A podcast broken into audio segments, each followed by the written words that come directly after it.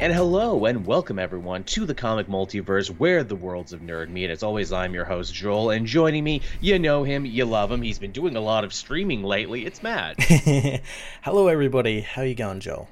Oh, you know, can't complain. We were both talking before we started. It's like, is it really Sunday already? Is it already almost, you know, the end of uh, March? Are we gonna have to come up with something new soon? I know, I know, right? Hard to believe. But uh, as always, thank you everyone for coming and joining us and hanging out on uh, Sunday night. As you can see, Matt, uh, in, in, an attempt to make this digital house a home, has uh, once again uh, upgraded our layout there. So now you get more of us than ever before. More of us and less of everything else. there you go. It's postmodern, I think, maybe. I don't know. that sounds like something someone would say. I'm sure. I'm sure someone over on Twitter would say that, but they're too yeah. busy arguing that No Way Home is the worst thing ever to happen to cinema at the moment. Oh, is that I, I've missed that? I know it came out digitally. Yeah, or in in those in the special features, they revealed like some of the scenes uh, where the character were filmed uh, against a CGI back, like a green screen, because of oh. COVID and everything. Right, of course. Uh, and because of that, that means cinema is dead, and mm. you know, you know what I mean. Yeah. Sounds you... sounds like they're having a real normal one. Oh yeah, absolutely. Uh, I, I have been lucky. I've been able to ignore all Twitter discourses this week. lucky you. L- lucky me, I know, right? Gotta th- thank God for small miracles on that one. Uh, I said before we started, my mission tonight, after being incredibly lazy, was I set up a printer for my mom, and it's the funniest thing because it's like printers are such this weird piece of technology because it felt like we all had one like 10 years ago then mm-hmm. no one had them at a point. Yeah yeah no i know what you mean. What is up with that? Like it's like everyone was printing off everything. I, I, I guess it's because cell phone technology got to the point where if you really needed an important piece of paper you could just put it on here as a pdf mm-hmm. yep and QR codes and everything else, I guess having physical paper makes no sense anymore. I know the only time I ever wanted it was like when I had to travel and if I could like print off a boarding pass. Yeah, yeah, like an extra copy just in case. Yeah. That's the only reason I ever needed it. This one has a scanner too, and I can't even mm-hmm. think when was the last time I had to scan and or fax anyone anything. I know, I know, right? Crazy, crazy. And, and the that... thing is, now phones you can actually like hover them over documents, and they'll like they'll like uh, like put a border around the document and like take a perfect photo of it and everything. I, I see. I didn't even know that, but that's amazing. Actually, they can. You can do that with um. At least my phone can um with like your credit card. You like oh. take a oh. photo of it and it'll like put like a border around it and like recognize the numbers and like save the numbers into your phone. Oh holy shit! I know they could do that with checks. Like you could actually mm. use your phone to do checks, which is crazy. Mm-hmm. I actually wish I knew that a while ago. I had to take a picture of a bunch of different uh, important documents because uh, PayPal, I'm assuming because of what's happening in Russia and everything, they're like, hey, so we just want to make sure everyone is who they uh, who they say they are, and they're not sending money anywhere they shouldn't. You're not some Russian oligarch, are you? Basically, yeah. No, I'm not a Russian oligarch. Damn it. Man, speaking of that, did you hear? Uh, what is it? As part of the sanctions, there, YouTube completely shut down the ability for like any Russian YouTubers to make any money. I did because I actually follow a, a Russian YouTuber uh, who who who's been doing stuff about like like what's it like living in Russia, yeah, like yeah. and all that sort of stuff. And yeah, he hasn't been able to do anything and I think he just he just recently left Russia so he can actually continue right. doing his his work. That uh, that sucks. Like I get it, but that's just the worst. Because I, I could imagine being a workaday YouTuber in Russia. It's like, God damn it, everything sucks here enough. Really, you too? yeah. Don't you think it's bad enough here as it is? I, I swear I am not funding the war machine over here. And then Vladimir Putin himself stepped on in there. It's like, hey, we are seizing the means of your YouTube channel. Uh, hey, bros, we're here on the stream. Be sure to donate. Just Putin himself in the background of every big streamer. he he becomes Riddler. He does the he does the, the the Riddler YouTube voice. Yeah. Hey, everyone. Really psyched all 500 of my closest comrades right here, right now, helping with the war effort. Uh... now, I know you may have heard some things out there on social media that I have been canceled for being a warmonger, but let me promise you. These are unfounded rumors, and I have receipts. Now be sure to join us on stream because we're going to be TikToking later on. We're going to be doing the biggest dance. Uh, it's funny because it's horrible. It is, it is, and true. and true, and happening. Again, I can only assume we have fans in Russia out there. So, hey, if you're out there, we're thinking about you. Sorry about everything that's going on right now. Hope it works out. Likewise, I'm sure we have fans in the Ukraine and across Eastern Europe. I know it's a fucked up time right now. If we can offer you just a little bit of entertainment and a little bit of respite, I guess we're doing our jobs. Yeah, yeah. Yeah. So in lighter news, uh, you been up to anything interesting, Matt? Watch anything? Stream anything? Uh, well, I've been playing a bit of Elden Ring. I've been a lot of Elden Ring.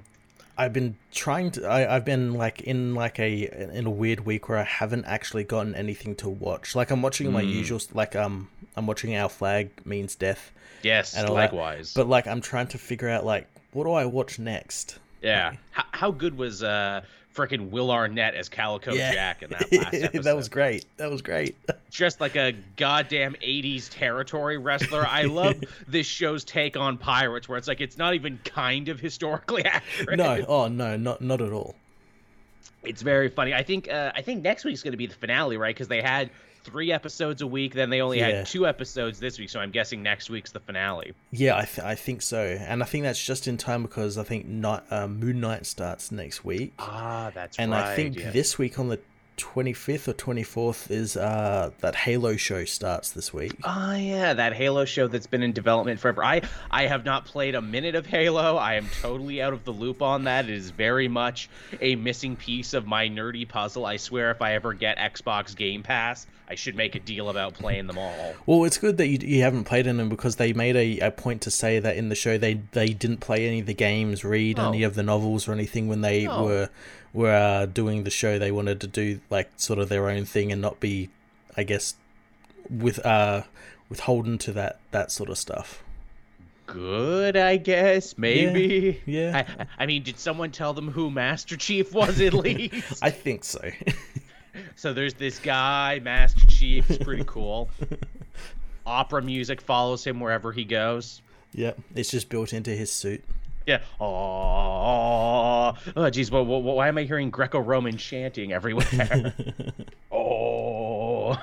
and hey, speaking of streaming, Matt, that actually uh, dovetails quite perfectly with our first news story here. You mentioned Moon Knight happens at the end of the month.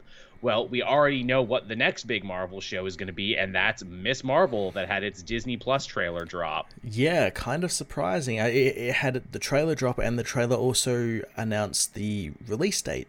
Yes which is sooner than we thought. Yeah, it's uh, happening in June, which is really quite crazy because it's going to be overlapping with Kenobi, which is like is like Disney Plus. Okay, are they allowed to do that? It's the first time they've done that because yeah, you're yeah. right. Usually the Disney Plus model is we get you a Star Wars and a Marvel at alternating times, so you never feel like you have to you know cancel your subscription. And so they don't have to advertise both at the same time because they're. Very, they're very funny about that where especially when it comes to star wars where you can never advertise one pro uh, project yeah. uh, more than the other like you can't have some overlap yeah it's very weird how they choose to do that. Oh yeah and and we'll throw an Encanto or a turning red in there at some point too. Mm-hmm, mm-hmm.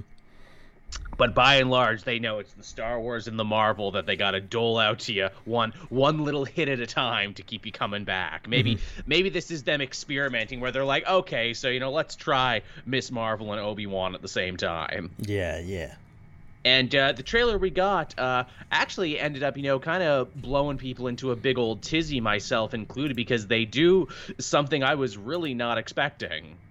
They do, yeah they uh, seemingly have changed Miss Marvel's powers, and in fact, there seems to be, in the trailer at least, no reference to Terrigen Mist or inhumanity at all. Well, there is, like, I, I don't know what it could be, but there is some type of mist in the trailer. Mm. I again, it could be, but um, yeah, I, I again they they make it a point by saying that her powers are coming from the uh the bracelets. She, yes she wears. I have to I have to think maybe there's a bit more to it that we're not seeing. Like maybe the the bracelets activate latent powers yeah. she has? Or something yeah. I mean i'm not going to judge it solely by the trailer but yeah as a what is it, as a purist it definitely threw me for a loop. Uh mm. kali frederick longtime fan uh frequent donator also agrees with us saying i understand the power change i just don't like it though. The the thing too is like oh you know her, her, her powers and the stretchy thing you know that that was a big part of kamala's character. It really spoke to the sort of person that she was you know because she's being pulled in so many different directions you know between her faith, between her family, between life as a superhero, but because she's strong and resolute, she always snap, uh, snaps back. It's like powers mm-hmm. as a metaphor and everything. Likewise, being an inhuman, oh, I'm like an outsider, you know, minority race in my superhero gig and in my day to day life gig as a Pakistani living in Jersey City. Yeah, yeah. Well, they definitely hint at some stuff like that in this, this trailer because we do see her life in Jersey with her Pakistani family, mm-hmm. uh, which her... is great, by the way. The actress yes. is great. The yeah. people playing her family is great. I don't want people to think that you know I'm getting my uh, balls in a knot over it. It's it's very good. Like that stuff they nail. Yeah, I had another theory as well because uh, the trailer makes it clear that very m- much like in the comics, she uh, writes fan fiction or like yes. is like uh, kind of living in her own head a little bit in mm. like imagination and stuff. So I I thought had the theory of like what if this whole first season is like an embellished like oh. story of like She's what actually her happened. own story. Yeah, yeah. Whereas these aren't actually. She had to like change things in the story to make it right. appear that it's not actually her. Hence why the powers are different interesting. That's an interesting theory. Uh, I've heard some other things, and I had some own theories myself. I wanted to run past you. Uh, some people floated around the idea that maybe that bracelet isn't just any old bracelet.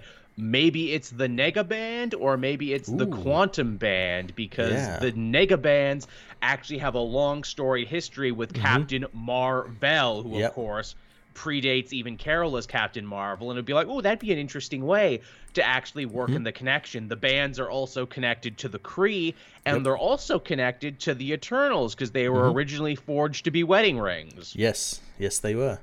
So wouldn't that be interesting that they tie all that back together and make it so you know Kamala has powers that are similar to uh, Carol, but ever so slightly different. Uh, mm-hmm. Similarly with the quantum bands, uh, I think Mar-Vell had the chance to wear them, but he didn't for mm-hmm. whatever mm-hmm. reason. Yep. Uh, they're also, of course, connected to Quasar. Maybe, maybe she just has those in the first season, and maybe she gets her powers later on. I know some people had like uh, what is it uh, gone through the trailer with a fine tooth comb and found at least one frame where she looks to be stretching doing yes. that thing where she like elongates her body to like go through the city at a faster speed than just normally walking yep uh, two other theories i had and tell me what you think of this uh, the this first one is far out so you know how the Tesseract in that first Avengers movie, we thought it was just the Tesseract, then they open it up and it's like, oh shit, look, it actually uh, had an Infinity it's, Stone in it. Yeah, yeah. Imagine if they did something like that with the bracelet. Oh, it's just a bracelet. Oh no, my bracelet broke. Oh, it had Terrigen mist inside it. Yeah, yeah, so, something like that. Yeah, like uh, what I said, where like the the the band like uh activates her latent inhuman abilities, and then when she gets like the Terrigen mist, she gets like the stretchier, which is why she can kind of stretch as like these constructs right. and everything. And uh, this final theory here, this is this is some real tinfoil hat shit. So uh, please, please join me as I show you my string theory board. so the bracelet is an interesting decision. Mm-hmm and it's one that also very much reminded me of what they did with Shang-Chi because Shang-Chi in the comics is just really good at kung fu. Yep. The movies make a solid point of giving him the 10 rings, which are an alien artifact that they still don't even understand at the end of that movie and figuring it out what they are seems to be the thrust of like whatever sequel they're going to do. Yeah, they had that signal that went off to probably Fin Fang Foom or whoever or wherever, yeah. What if this new thing. What if Scott Buck fucked up so bad with the uh, with the Inhumans? The new ID is like, all right, genetic, you know, manipulation of humans is out in this universe, but we want to keep the spirit of it. What if the idea is is that the Kree, instead of you know messing with human genetics, seeded a bunch of alien artifacts on Earth that would turn people into super soldiers, like the Ten Rings and like whatever this bracelet so is. So kind of, yeah, kind of like a sort of similar to like the Infinity Stones. Instead of the Infinity Stones in the first couple of phases, you have like these different weapons. Yes, these different yeah. artifacts that they can all tie together. Uh, similarly, uh, someone on Twitter pointed this out on me. I wish I could remember their name. Sorry. Uh, feel free to correct me in the comments. Uh, there's a woman in the trailer who, uh, if you turn subtitles on, her name is Najma, mm-hmm. and Najma seems to know what Miss Marvel's deal is and what Kamala's deal is. Najma also just so happens to be the Arabic word for star, and star okay. is also the name of a major Kree geneticist in newer mm. Captain Marvel stories. Mm, okay. And as we have seen before in the Captain Marvel movies, Kree are totally fine coming to Earth and making it look like they're humans. Yep. So maybe it's something like that. Yeah.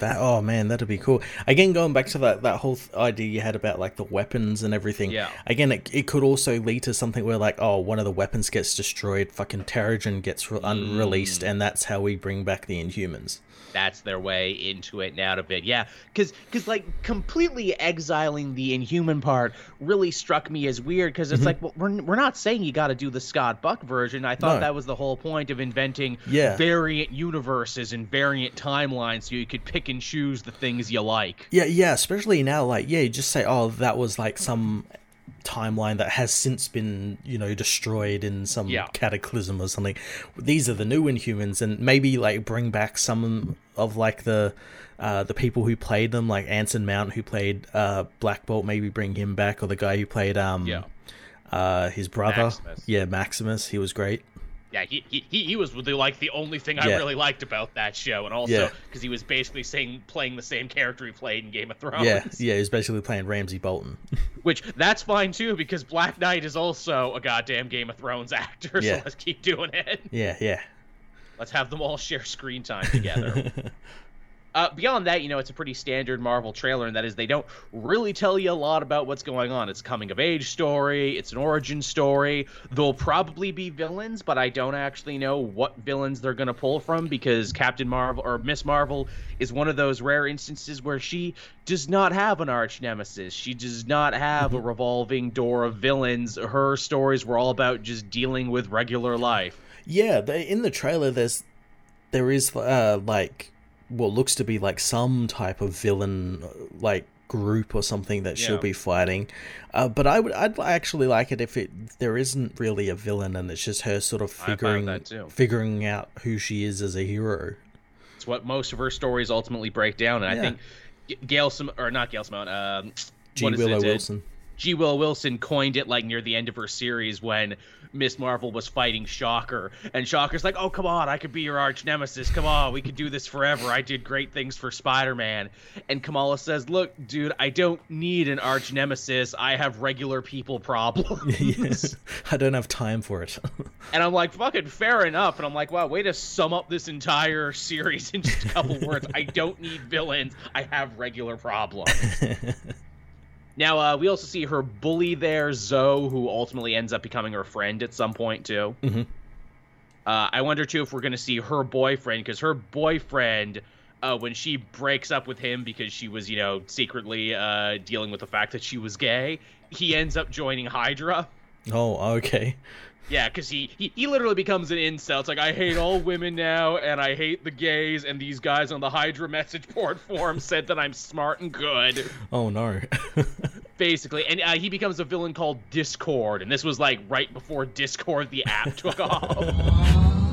So that's an option. Uh, there was also another uh, villain, uh, Becky something, and her deal was is that she was part of like uh, Carol's Captain Marvel corps, basically. Like she was okay. like a junior member, but she got kicked out because she was like a little junior fascist. And like when Civil War Two broke out, Becky's mm-hmm. like, "Oh yeah, I can't wait to abuse my power."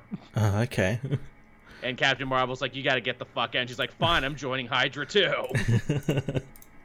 so that's an option. There was also like the cockatiel scientist who wasn't really a cockatiel. He was like a human, but he like wore this. It's fucking weird. The first villain they fought. I don't doubt it, it'll be that guy, baby. Yeah, I, I, I don't know whether they'll they'll uh, go the Hydra route. I'd love to see Hydra come back, but they'll probably end up maybe changing it to um, whatever organization. Uh, what's her name? Uh, Fontaine is like setting up with U.S. oh, Agent yeah, and yeah, yeah. all those guys. Right. I guess they can't be called the Flag Smashers, but they were called something else. What the fuck were they called? Yeah, she had an evil group. Yeah, I, I know the one you're talking. I can't remember something. It was a World very or something. Gen- it was a very generic name. Yeah. Tell, tell, you what, you Google that and I'll read a super chat. Uh, Eric Santi helping us out again.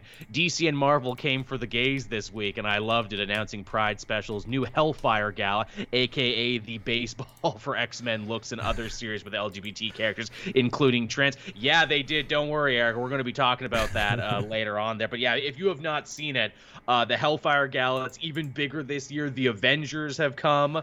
And uh, unlike last year when they just wore their regular costumes, now they've actually dressed up too. Yeah, they've they've got some drip. Oh yeah, the the Steve Rogers one and the Sam Wilson one looked freaking amazing. That Steve Rogers one is so good. Oh man, red pinstripes on a black suit. Holy shit. I couldn't pull it off, but I'd want to. I, I, like I like to imagine too that Janet the Wasp stayed up all yeah. night working on those. It's why we haven't seen her in a while. She's been busy in the background, just like making all. Right, we're gonna we're gonna serve this time. Since the end of the last Hellfire yeah. Gala, Steve's like, "Oh, we looked like a pack of hobos up in there." Janet, you gotta help us. You're a fashion designer she did it just cursing Jumbo Carnation under her breath. motherfucker, motherfucker, I'll show him. See, that's got to be the tie-in Jumbo and Janet having a fashion off. Yeah, yeah, that's like the next uh, X-Men Avengers crossover. Wouldn't it be hilarious if that's what kick off Judgment Day? The fact that the Avengers were too well dressed at this party and the Eternals get involved. It's like, well, we think we're very well dressed. No, you're not. We got to fight about it now. uh, Kali Frederick there. Uh, what do you guys think the top comic TV show will be? You mean this year or overall? Ever um, in in the history of infinity. In the history of infinity. I mean, Moon Knight looks to be doing something different. I'm mm-hmm. super excited for Miss Marvel to be a thing because, like, I was there when it started, which is something yeah. I cannot say about all of these other comic stuff yeah. we've been doing. Yeah, that really is like the like like outside like maybe Sam Wilson's Captain America. Yeah. Like that's like the the most like recent thing in our lifetime. Yeah. Yeah. Wow. We were yeah we were reviewing comics when it happened. We were we were there. And it's especially crazy too, because like as I sit there and I saw the trailer, I'm like, oh yeah, Miss Marvel. You know, one of her big character things, Kamal, is that she loves superheroes. She grew up on superheroes. It's part of her personality. And then I'm like, wow, these Marvel movies have been going on for over a decade, meaning if you are the target age group for this show, mm-hmm. you grew up on all the Marvel movies too. Yeah, yeah. Which is shocking to believe, but I'm like, oh my god, yeah. Now, now they're getting nostalgic about themselves, and it actually works. it does. It really does. It actually works. Oh my god. Which is the point where it almost makes it a little hard to believe when like the bully girl is like, "Oh, you're wearing another Avengers shirt?" I'd be like, "Yes, I am wearing the most popular, profitable brand in the world. What the fuck is wrong with you?" Do you hate things that are popular? Or are you one of those people? she's yeah, she's one of those people on Twitter that you know just hates the thing that's popular that week. Yeah, as as some people pointed out too, it's like, well, actually, Zoe's dislike of Kamal in the comics early on, before they became friends, was a little racism coded, actually. Mm, yeah, yeah. And I, you wonder if they'll keep that in the show, where it's like, well, no, but we know they become friends later on, so. Yeah. Yeah. Uh, Tev, saying, would it be easier to make Kamal a mutant? I mean, I'm sure they probably batted that idea back and forth in the writer's room before they eventually decided to just sidestep the inhuman thing until later, maybe. Yeah, and I, I feel like making her making her a mutant doesn't make her uh, kind of gets rid of that kind of uniqueness. I yes, think because yeah, she's too. oh she's just another mutant. Whereas if she's an inhuman, that's like there's not very many Inhumans. She, she's already a big fish in a small yeah. pond. Where you're right. Where I think if they did make her a mutant back in the day, she would have just been oh another big new mutant we were supposed to care about but didn't. Yeah, and one that could have easily just faded away. Absolutely, yeah. Because yeah, if, if Kamala became a mutant, then she was just one face amongst a sea of thousands yep. in the Xavier School and Krakoa and everywhere else. As an Inhuman, she gets that rare distinction of being like, oh, she's a human, an Inhuman who lived and stuck around because she was popular. Yeah, yeah.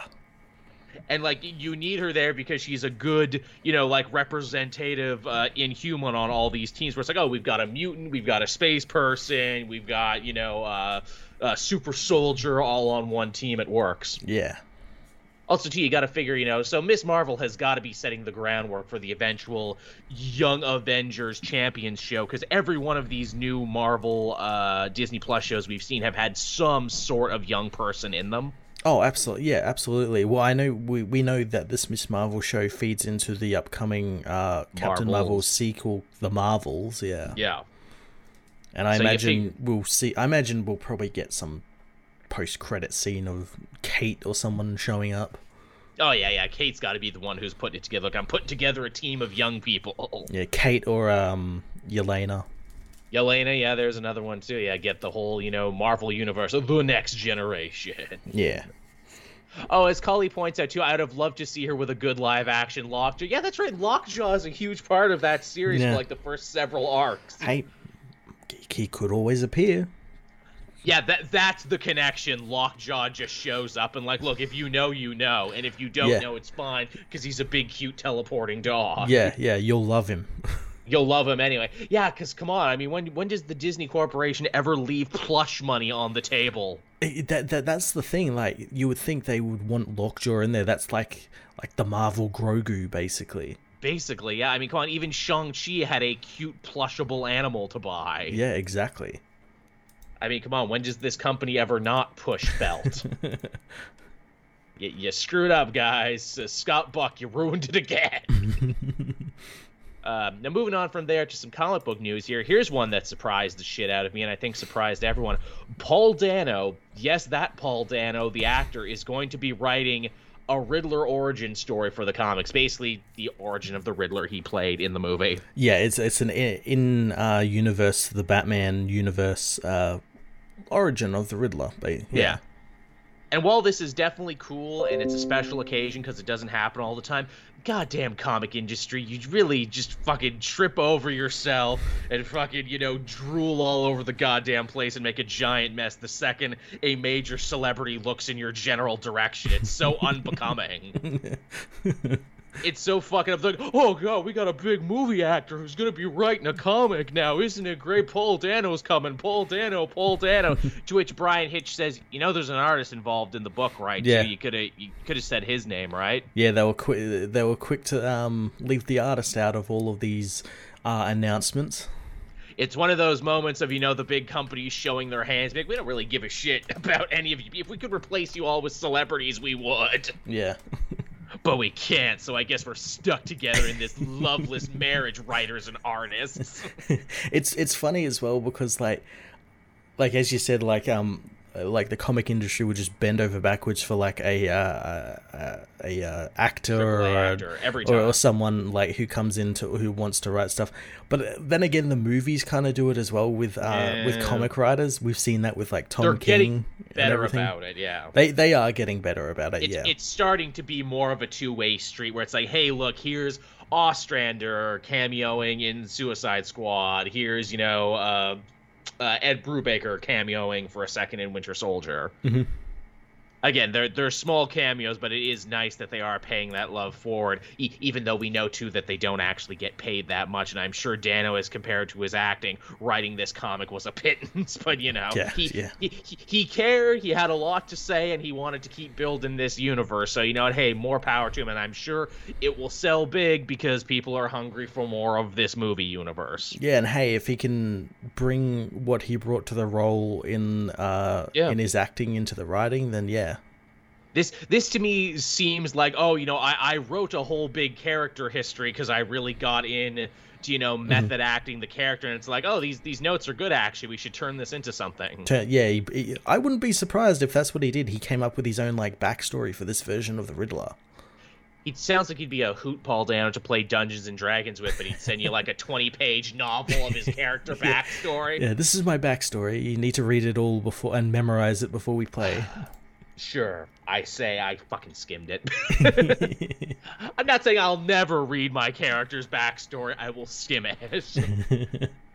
no, seriously, as a DM, and I do this for all my games, I sit down with the people. I'm like, okay, what kind of character do you want to play? What archetype are you in? I, I, I think having the conversation is more important. Like, let us collaborate on this backstory. It's your mm-hmm. character, and you're telling it, but you know, give me give me some hooks to get in there. Yeah, yeah. That's that's how I do it, everyone. If you wanted to peek behind the curtain.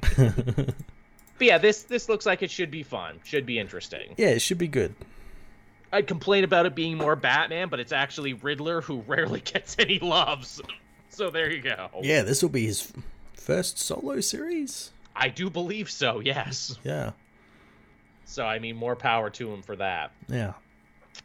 Now, moving on from there, we got some more interesting comic news here with some more multimedia connections. Uh, Jane Foster, the Mighty Thor, will be returning very soon for a brand new miniseries from Torunn Grønbekk. Grub- Clearly, he's, you know, a foreign individual. He sounds like he is a real Viking. He is from Asgard, yeah. Yes, they got a real Asgardian to write this story, which is a big deal. the, the, the first uh, Asgardian comic writer that we know of. but yeah, the, the timing on this one couldn't be more perfect because obviously Love and Thunder is coming.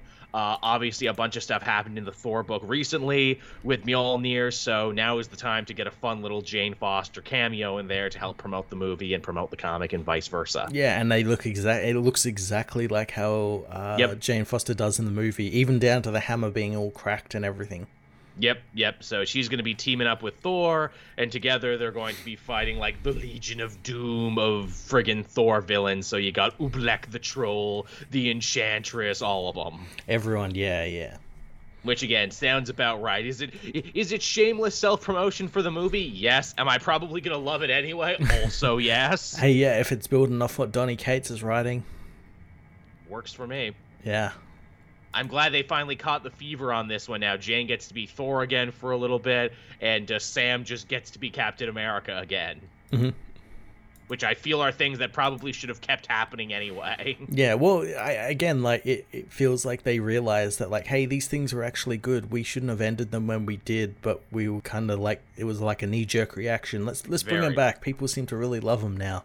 As I have said a hundred times, if we can have multiple Spider Men, multiple Hawkeyes, multiple Wolverines. We can have multiple Thors and Captain America. Who the hell cares? Exactly. We can have multiple of every character, basically. Pretty much, as it's shown. It's like, look, yeah. the, the, the one you like will always exist, and the yeah. one other people like will be there too. It only makes and, everyone richer for it. And just in in in in literally all of these cases, hey, you want to read a, a book about you know Clark Kent Superman. There's Action Comics. Here's yeah. the one about John. Here's you know Ben Riley's Spider-Man book. Here's Peter Parker's Spider-Man book. You know, diversity is the spice of life. Exactly.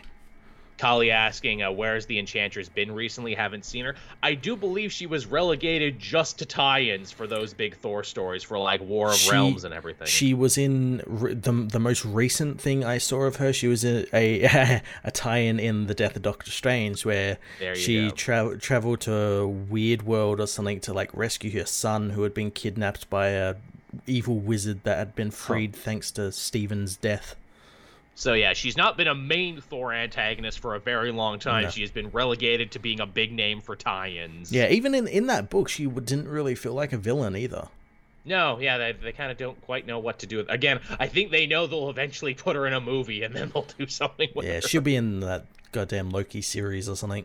Oh, well, I mean, she kind of was and kind of wasn't, yeah. wasn't she? Because yeah. it wasn't the Enchantress we know; it was the second mm-hmm. Enchantress. Yeah. It was the second Enchantress who thought she was the original Enchantress, but Loki was just fucking with her. Yeah. Uh, now moving on from there to some animation news, which you know I'm always a fan of talking about. Uh, Harley Quinn season three. We got some big casting news this week. Actually, two big casting newses. Actually. Yeah. Uh, James Gunn is going to be in season three as himself. Yes, and he's directing a biopic on Thomas Wayne. which is fucking hilarious and totally awesome and totally in the show's wheelhouse because they like made jokes about Tim Burton and everything in the past seasons. Yeah, yeah. And I was disappointed. I'm like, oh, they didn't voice themselves though. No. But James Gunn is actually going to be voicing himself in this, which is very funny. It's very cool, yeah. I love that he's a good sport and wants to be in here, especially because Harley Quinn, the animated show, is so fourth wall breaking and so self referential. Yeah, exactly it's so cool that he gets to be here, especially after where it's like, oh, you did probably the best version of Harley in the Suicide Squad. Yeah, there'll, there'll be some some reference to that. She'll reference, hey, you're you're the only director who's gotten me, or something, you know. Yeah, you're the you're the one I like. yeah, yeah, yeah. Well, it's funny. Uh, in, I think in the first season of Harley, they had like Suicide Squad T-shirts from the first movie. oh, really? Yes, I believe that was a joke. She's hanging out at uh, Ivy's and she's just throwing out Suicide Squad branded merch to them. God damn, that's that's crazy. That's even funnier too, given what I know about the production of that show. Because apparently Margot Robbie sits in in like all their meetings. Really? Yes, even though she does not have to. When they were developing the show, she sat in on all the meetings and is given frequent updates on what they're doing, even though she's not in the show. Yeah, but yeah, why? I, asked the same question to the showrunner. I'm like, isn't she like uber famous? Doesn't she have like stuff to do? and he said, like, not only does she show up, but she showed up in like a ball gown from a premiere to come in and sit in on one of our silly meetings. what? Apparently, she just what? loves and cares about the character that much and wants to see what's going on with Harley and other stuff.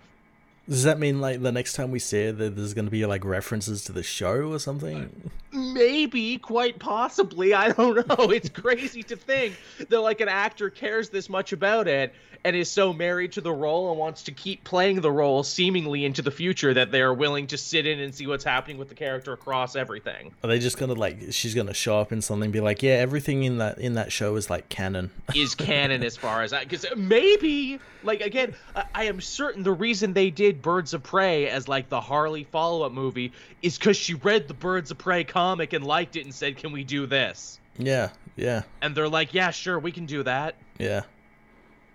Now I just want to know when is she going to be on the show? I, Margot wouldn't, Rob- I wouldn't be surprised. I would be surprised if she is.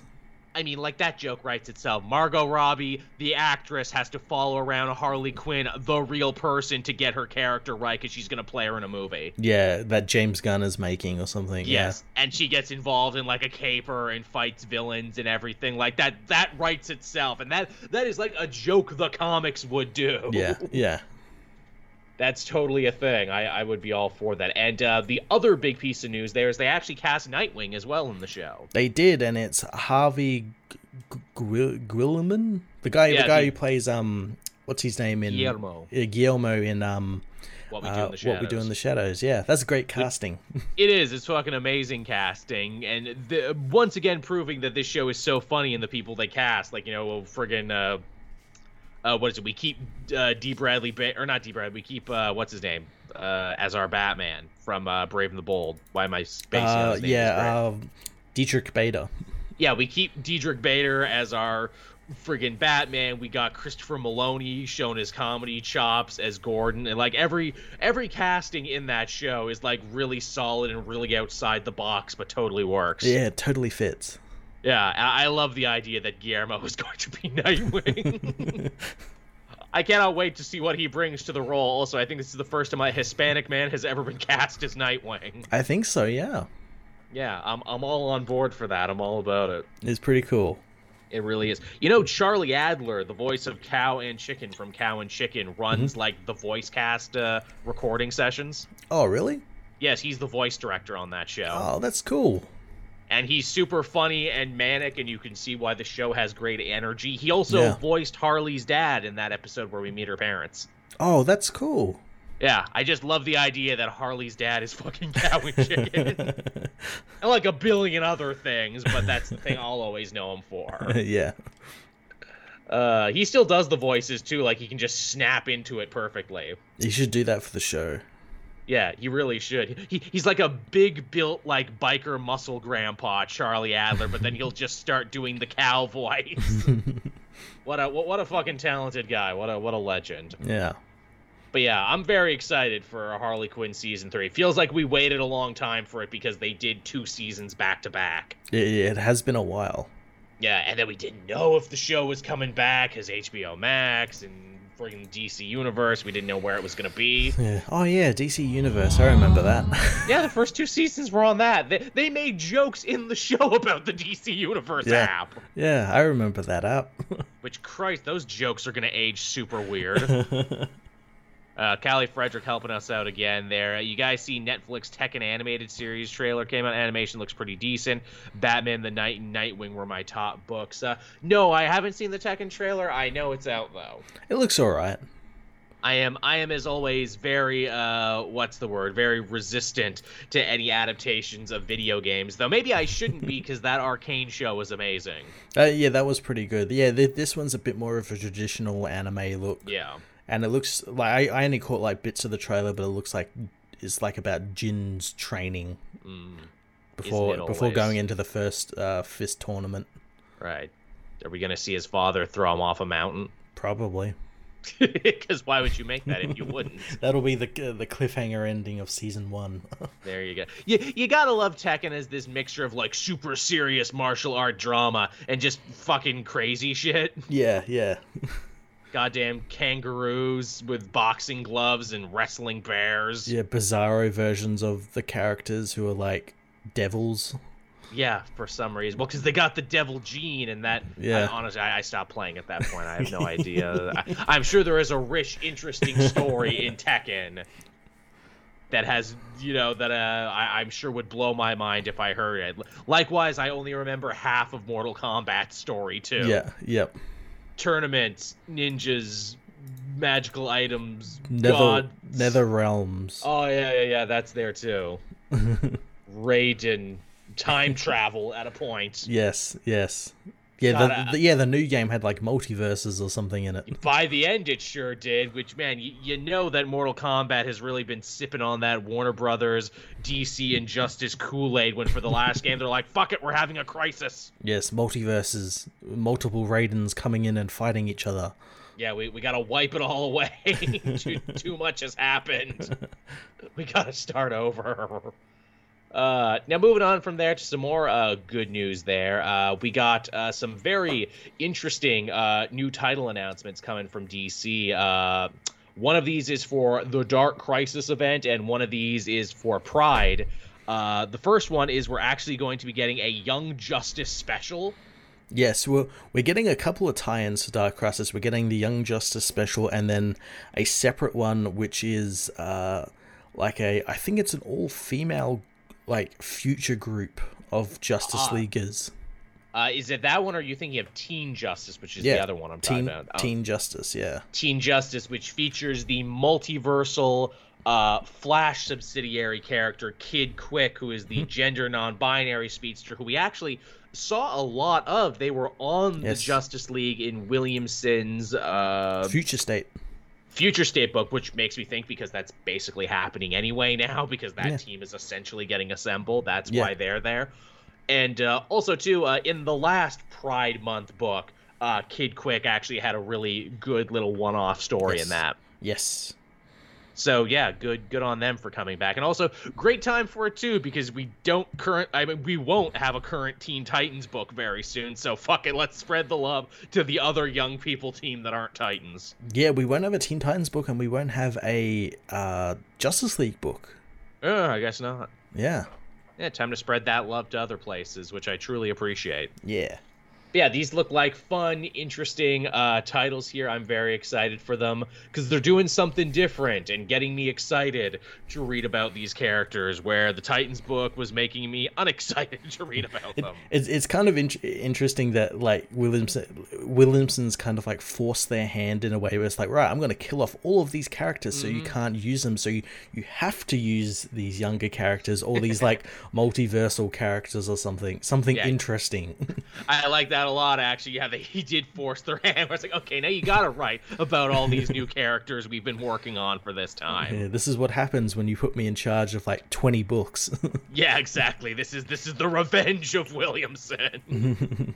it's it's very smart actually, and I, I dig it a lot. Yeah. And you know they're not staying dead, but it's like, look, this is great market research. People are gonna fall in love with these characters, and they're gonna want to read them and other stuff. Yeah. Well, they did. They they uh tested really well in Future State. Everyone yes. seems to really like them, so yeah, bring them back. I loved, I really loved that Future State uh, Justice League that yeah. Williamson was writing. I know you and I were both like, can, can this just be the book now? I'd yeah. happily keep reading these adventures. It, it, seems to be like that because we've we're getting covers and stuff of like that team assembling or like trying to assemble and become a Justice League in the wake of the real Justice League dying and you know it's really easy to keep that team around too when the OG Justice League comes back, no doubt at the end of the story. Just call that other team the Justice League of America. Yeah, yeah, or like international or something. Or something like that. Yeah, dust off one of the other Justice League books that you haven't been using in a while. Exactly. I I like the idea of the super multi-ethnic Justice League being the Justice League of America because they're like, nah, this is what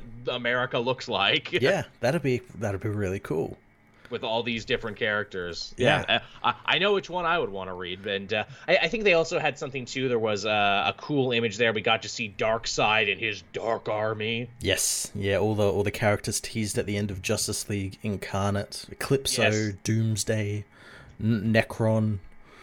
Uh, who, who's the other dude from the other crisis? He's keeping uh, Wally hostage right now in Prior. Multiverse 2. Yeah, Prior or Crier. Prior. Yeah, prior. Prior. Prior. He's a prior. Prior. Oh, he's gonna pry into all your business. Watch out. he, he he's got priors, and if he goes away on this one, he, will be done doing a hard time. yeah, he, he's obviously quite interesting because it's like, wait, I didn't think you were a villain, but now you seemingly are. Yeah, I guess he is. Yeah. Yeah, yeah. Doomsday, as you mentioned before. Uh, anyone else we're missing on this one? There's like quite a lot of cases. Is that Ares? There, is that supposed to be? I'm pretty sure it's Ares. Yeah. Okay, because oh, uh, empty hand too. Yes. Yeah. Who actually still ha- who actually has something in his hand now? So oh yes, that's so right. So I'm guessing he's called something different. I don't know. Yeah, we, we, we, we call him EP or EH for sure. Hey EH.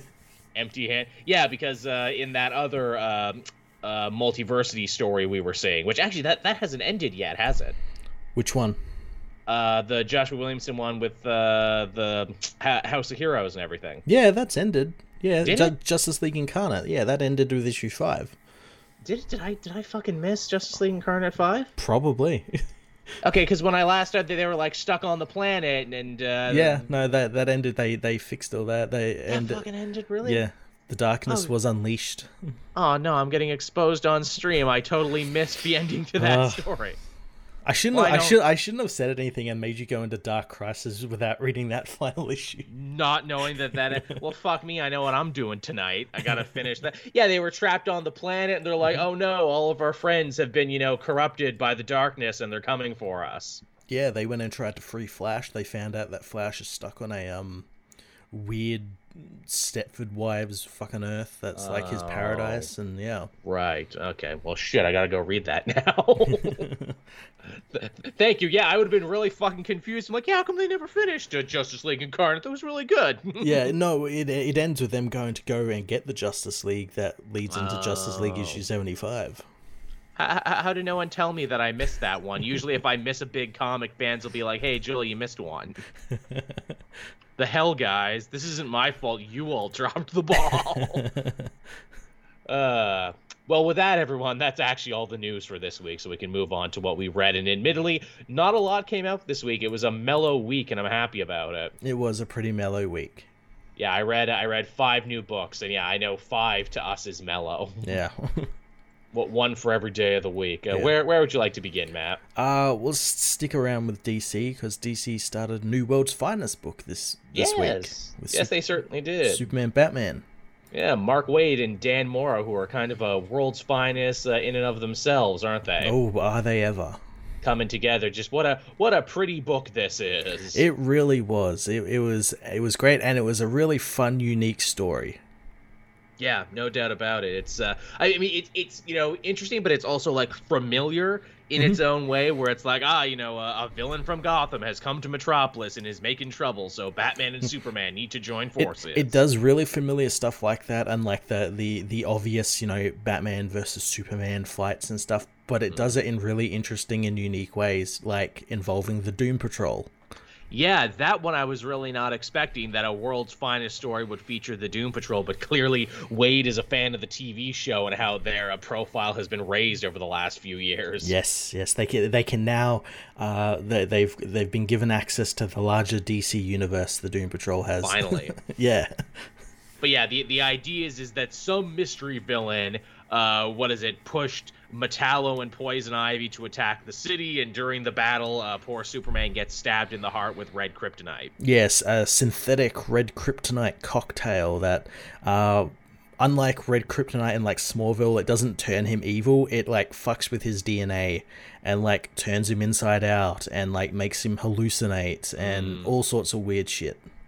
It's a bad time for him. Yeah. Uh, Waid also does some fun stuff where it's like, okay, this is still very early on in Superman and Batman's career, so I can go back and write some stuff about their friendship. Mm-hmm. Yeah, I like the uh, stopping Penguin's uh, arms deal with the weaponeers of Qward. That was wow. really cool. what a fucking pull! I was not expecting that. Yeah, he was introduced to them by Lex Luthor. This yeah. is so fucking cool. Also, a penguin who still goes wah wah. yeah, yeah. So we're definitely this is this is a much simpler time in the DC universe when villains go wah. They do the old animated series thing where they had uh, Superman dressed as Batman love for it. for a minute there, which is great. Such a sucker for that one. Love it. I love it's an even older joke about how Batman and Superman were always written or drawn the same with the yep. same chin line, so you could swap them out in the costumes and no one would know. Yeah, couldn't tell. Couldn't tell. So much fun. Uh, Robin's great too because you know he's just like totally ripping on every villain every step yes. of the way. Oh, he's great. Dick's great back as Robin. Yes, sassy Robin at ultimate sass levels. But yeah, so Superman freaks out. Batman has to get involved uh, to try and stop him, and he basically leverages his friendship, being like, "No, I'll get between him and the innocent people of the city because I know deep down Superman would never hurt me." Yeah, we're we're friends. We're, we're we're still very apprehensive friends, but we are friends. And isn't and, that nice to just see a story where Superman and Batman are friends and yeah. like each other's company? And, and, it's even great because it's it's obviously like it could have easily just been like, oh, Batman's gonna go get the Hellbat armor and fucking mm-hmm. fight Superman through Metropolis. But like he he's doing stuff that obviously he's learnt from Superman, which is like talk to the person yeah. and try and talk them down, and it kind of works. Yeah, de-escalate the situation. Yeah, de-escalate enough until the Doom Patrol can arrive because the Doom Patrol uh, are familiar and experts at people with like strange, uh, weirdo afflictions. afflictions. Yeah. So it makes sense that they would be able to help makes sense. I like it a lot. We even see uh, what is it? The chief. He's got freaking kryptonite uh, laced medical tools. Yeah, to help Superman get get all the the kryptonite out of him. They got to do surgery, and I'm like, oh, fun. Yeah, a great use of um Negative Man's powers as well, where he's able to also give off that. red red sun radiation to negate Superman's powers and stop him going insane. You forget how strong the Doom Patrol can be in certain scenarios. Mm-hmm, mm-hmm because their greatest villains are themselves. You see. but yeah, this uh, this one was really fun. It felt like a great retro throwback in the best yeah. way possible. Yeah, it was fantastic. We get a hint at like a larger villain that again might have ties to the um, Doom Patrol because Larry yeah. recognizes like their symbol. Yeah, I, I, scoured like all the wikis there for like Doom Patrol villains with horns. Who the fuck is it? Yeah, well, again, like like the, the the little um silhouette we get of the person, he looks like Magog. Yeah, I, that was my thought instantly. I'm like, oh, they're fighting Magog. Holy shit. Yeah, I'd be fine with that. That'd be kind of cool. Yeah, I, I really Ma- think makes sense as well for Waid to be riding Magog. Exactly. Yeah. Uh, unless Waid's like playing three dimensional chess and he wants you to think it's Magog. It so pro- it's probably like that. It's a red herring. It's a twist. So it's like, whoa, what? You think I was Magog? Why? You think all guys with horns are the same? Yeah, they'll be fighting some really weird you obscure know, obs- really obscure character who hasn't been seen since like the 80s. Blue Devil. Blue Devil did it. Blue Devil sick of Superman's shit, so he's getting revenge. uh, but yeah, this uh, this one's great. This is a very fun read. Yeah, I, I can't wait for the next issue. Yeah, every every image is a poster. Yeah, oh, oh yeah, Dan Mora's art's so great killing it, and you can tell he's having a blast too, getting to draw just like the ultimate hero shots of Superman and Batman. Yeah, yeah, it's great. And again, Super Superman and Batman in their like classic costumes. Oh yeah, that you know, Denny O'Neil blue suit with the yellow chest yes. piece and everything. Gotta love it. It's perfect. So nostalgic for it. Yeah. Bring it back, please. They did for a second in Detective. They like yeah. teased the idea. Or yeah, yeah. what if he just wore blue in this book? And that was Dan Mora as well. That was so clearly he's been working on it. but yeah, that's uh, solid stuff. Uh, what else did you have this week, Matt? Uh, what did we have? Oh, we had Nightwing issue ninety. We did, and the team up train continues. This time we see Dick teaming up with Wally for a bit. Yeah, uh, they they're bringing it back towards um the the Blüdhaven storyline, mm. uh, and um the, the Blockbuster hires a, a, a group called the the Funeral Agency, I believe is what they're called. He gives uh, the Spanish I, name. I went and translated it just so I didn't have to say the name. Likewise, I did the same. Well, again, they made it seem like wait, is the funeral agent a person or a group? yeah. Well, I, again, it's it, it, seems like a group who have like their own agents because they mentions that the agent they sent uh, it's someone who uh, takes no prisoners and doesn't mm. care about collateral damage. Uh, yeah. which is evidence because they, they fucking drone strike Dick's yeah. Uh, apartment building.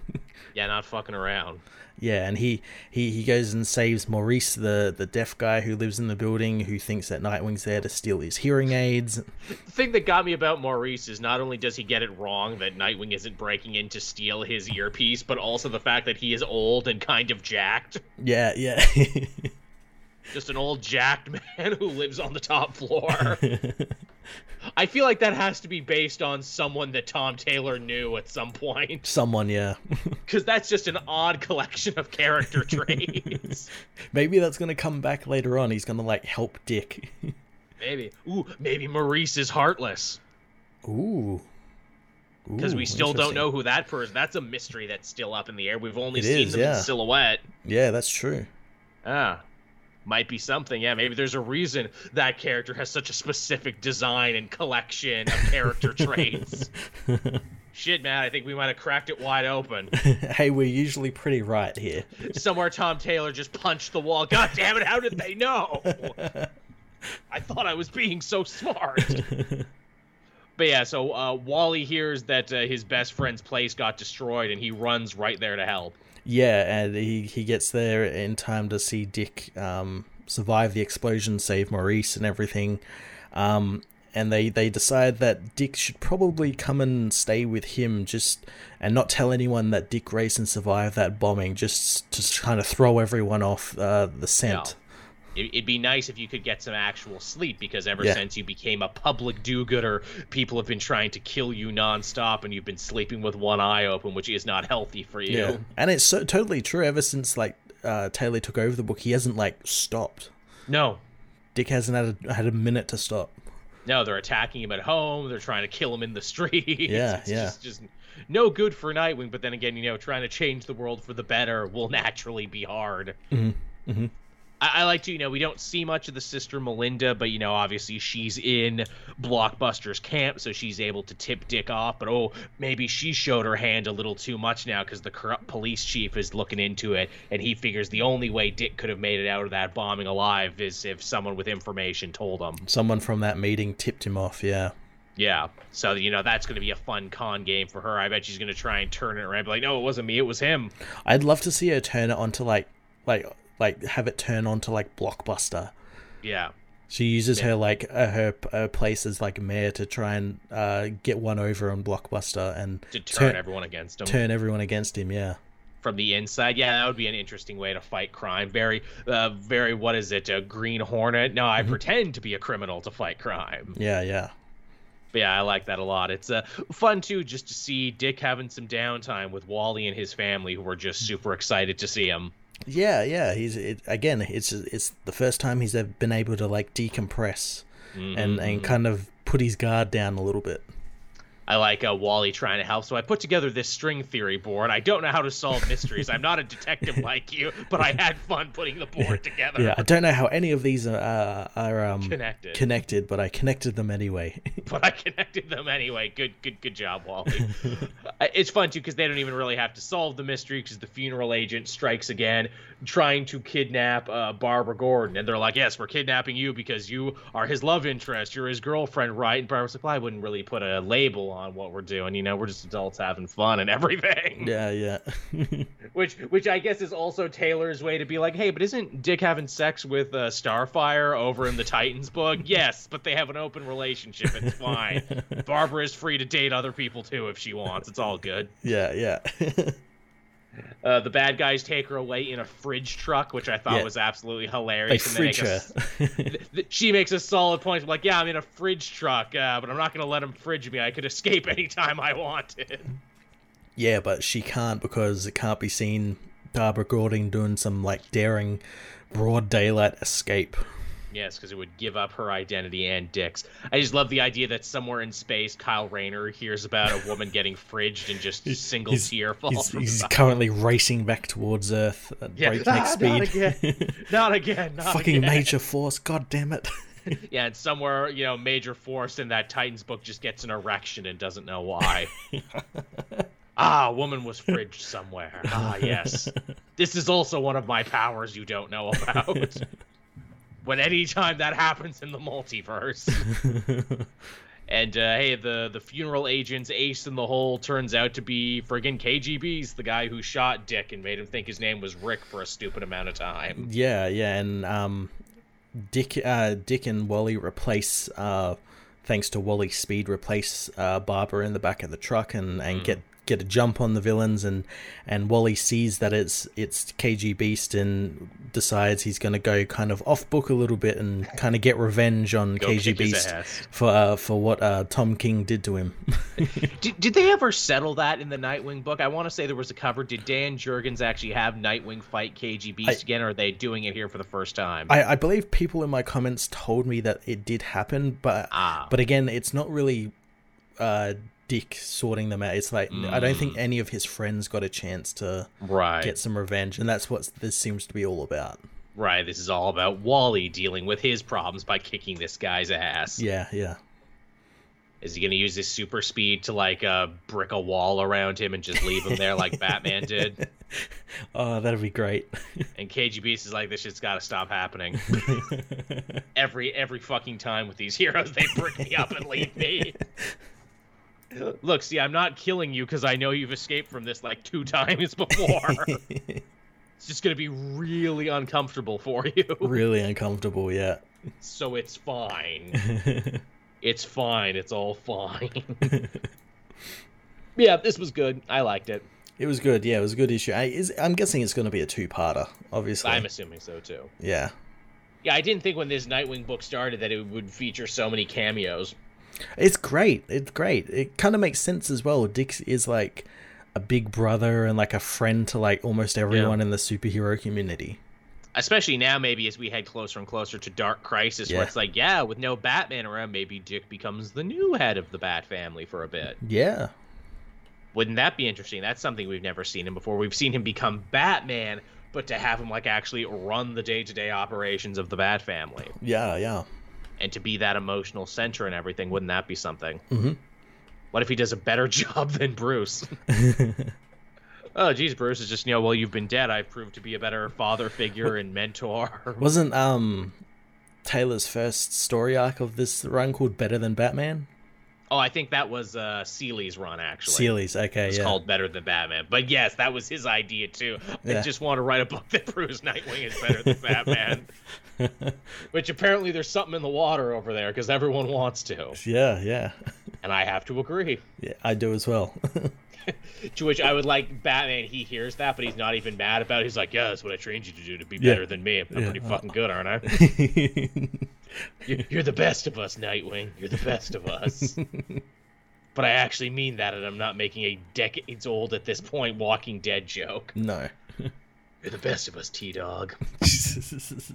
All these years later, that's still fucking funny to me. I don't even know if people get that joke anymore when yeah, I make it. I, yeah, I think we're so far removed from that that that season. Like who? T Dog? Who? yeah, who was T Dog? I don't remember yeah. that character. he was the best of us. no, he wasn't. He didn't do anything. yes, that's why we loved him. He didn't do anything. He was just agreeable. Uh, now uh, I had the big finale this week of X Lives of Wolverine. Oh, really? Tell me what's happening. I'm doing like a, I'm gonna catch up sometime this week on that. it was a real ri- riveting storytelling. It was, was it? it? was rip roaring. It was riveting. It was. Are we done? Are we done yet? So yeah, Mikhail Rasputin launches his plan to be like, ha ha ha, this was always my plan to make Jean Grey and Xavier tired so I could invade Krakoa with my reality warping powers. Okay. That's why I've done this incredibly complex time travel Terminator riff. Yep. And that doesn't work because Wolverine is able to regain control of his body from Omega Red thanks to that watch from issue one. Do you remember the watch, Matt, and what a big deal they made about the fucking yep. watch in the trailer? Yep. So get this the watch that we now know is a big deal was actually a gift to young 19 year old Wolverine from whaling captain ancestor Xavier. Okay, yeah, so after he saved his life. Yes, and like apparently they spent many years together as buddies, and like Ancestor Xavier wanted to take Logan back to England and civilize him and oh, like oh, make him a British citizen. God, I, I hate when fucking books do this when they take like an established character and like shove him into the history of another character. Yep. Oh, tell me about it. And Wolverine's like, nah, bub, I'm gonna go out into the Canadian territories and drink and trap and rabble rouse and everything. and he's like, oh, but take this watch that also has a compass attachment, so you'll always find your way home, which is exactly what Wolverine needed to find his way back to Krakoa and take control of his body. And it hurts my fucking brain because, like, okay, so he had the watch at the beginning, meaning before he even goes on the time travel journey, everything that was going to happen yeah, already happened. happened. Yeah, yeah. It's one of those time travel stories. Which I fucking hate that we're in a goddamn time loop. So Wolverine knew all this was going to happen before it even happened, which means he knew he would succeed, which means everything with Omega Red meant literally nothing. Nothing. He was just repeating what happened before. which goddamn that drives me crazy. It drives me even more crazy because Omega Red's like, no, no, no, it's okay. Give me, give me one more chance, Mikhail. I know I can go back and kill him. And I'm like, you literally have the power over time, and you failed every single time. You're never gonna get him. And Mikhail says that you're a loser. You suck. You're a loser. And it, it, the whole thing with Omega Red doesn't make any sense because we we we know he can possess people, including yes. Wolverine. So yes. why didn't he just do that from the beginning? Exactly. Why was that not his first port of call? Why did he not kill him when he was a child? Why did he yeah. not kill Dog Logan, his father? Why did he yeah. not do any number of things? Yeah, yeah. You have t- you have access to time travel, and you can possess literally anyone you want. Yeah, why don't you go back before it even started and do it again? You, you, you know what it is? It's because it's Omega Red doing it. Omega Red's kind of a fucking stupid person. If it He's was anyone, any other mutant, any other mutant, they'd probably figure it out. and I guess that's supposed to be the point because Mikhail didn't care if he succeeded. He only cared that he would keep Xavier and Jean busy enough. Yeah, yeah. But then, but then what he does next is extra stupid. He just drops Omega Red in the middle of nowhere because it's like, well, Wolverine's gonna come and kill you now, and I have bigger, more important plans. Please continue to read X Force in the Wolverine book. but he drops him off with the Cerebro sword, the thing that allowed him to like access, you know, time travel, the thing that was so important to him in X Force. He spent like years worth of stories trying to steal it. Yep. So he drops Omega Red off in the middle of the tundra, and him and Wolverine just cut the shit out of each other. Wolverine kills him and comes back with the sword. okay. And I'm like, what a fucking lackluster ending. And Wolverine's like, okay, I'm gonna go to bed now. And Sage is like, nah, you can't do that because there's a Phalanx version of you running around on the island with Moira. Go handle that in the last issue of X Deaths. Oh god damn it. and I'm like, okay, the story's finally hooked up, but wow, what a th- this is the perfect example of like telling a bad time travel story. Yeah, lives didn't need to happen. They just needed to no. have that deaths book. Yeah, Deaths was the only important one. But but Deaths is funny because Deaths isn't about Wolverine. It's yeah, about yeah. Moira. Which is why it's good. Yeah. Tell me about it. it's it's the worst too from even like a character standpoint. Like divorce all the nerdy time travel shit. It's just not a good Wolverine story. He talks about how much he's changed and how much he's learned to like love Krakoa as a nation and everything. But we don't see that through any of his actions. He just tells us that in internal monologue. Yeah. Do you think maybe that could be like the point? Like maybe Percy was trying to make, but it didn't come off right. Maybe I don't know. There's there's some weirdness with this book, and again, just all this. So now Wolverine is basically Reverse Flash because now he's yeah. crossed his own timeline several times over. Yeah, yeah. the most annoying one, and you'll know it when you get there, is Wolverine saves World War II Xavier's father from getting killed by a Japanese uh, kamikaze pilot named uh, Kenji whatever, because that Kenji's the Kenji who will be shamed in that war go on to create the process of bonding adamantium to the human skeleton and it. also his, and also his daughter will be Lady Deathstrike oh, so he was only shamed cuz Wolverine went back and shamed him like so so Wolverine made himself is what you're saying now. Wolverine crossed his own timeline to the point where he's basically his own father. God damn it. and I fucking hate time travel stories like that so much. yeah, yeah, I hate it when they when they do that and they um they cross they they then tie in the character to like another established character. They did it like in the New Fifty Two um, yes, with with Batman and Superman, where like Clark and Bruce were like little kids, and they'd met each other as little kids, yes, and were like playing with each other and everything. And how annoying is that? Yeah, and I just I hate it. I hate it, it so much. It shrinks your universe. Yeah, yeah is what it does, especially for a character like Wolverine who has such a ridiculous amount of history. Oh, f- f- they worked in Knull too. I forgot Knull was in it too. Oh, fuck! Really? How? Okay, so this actually isn't a Benjamin Percy thing. This is him actually following up on something Donny Cates did. Okay. So Donny Cates had that web of Venom story with the Sim Commandos there, or mm-hmm. the Sim Soldiers. Yeah. Uh, which one of those guys, Rex Strickland, would go on to help Eddie. They fought with Wolverine during Vietnam, and a little bit of Knull got on him. Mm-hmm. And Donny Cates never did anything with that story, so this is uh, Percy, I guess, finishing up on it. Mm-hmm the idea is, is that Omega Red jumps into Dr. Cornelius's body. And it's like, ha ha ha, I'm going to kill you on the operating table before you ever get adamantium in you. which, which, if that's the case, why didn't you kill him when he was a child and couldn't defend himself? and the Knull symbiote activates in him and protects Wolverine in that moment. so it doesn't want to die, but it doesn't matter because Cornelius kills the Knull symbiote anyway, and that only further pushes him to continue his adamantium research. Oh, God damn it. So once again, he has crossed his own timeline and made so that things that would have happened anyway were going to only happen, but harder. the, the, the, this whole story reads like like before the story happened, Wolverine's history was like a mess because of time travel, and this is like a story yes. they had to do to like try and like straighten it out and fix it. But the story before it never happened, so yes. it's like a response to something that never happened. I mean, Wolverine's uh, history has always been a fractal spreadsheet nightmare. He even says in the thing, even I don't know what's real and what's not. But at least you can kind of like follow it in a way. Yeah. Whereas like this just kind of confuses fucking everything. I mean, for me, it's always like you know, Wolverine Origins is here. You know, Weapon X is here. Yeah. Old Man Logan is there at the end. Everything else, fucking put it in wherever you want. Yeah. Is always my thinking. Mm you got the beginning, you got the end, fill it with whatever you want.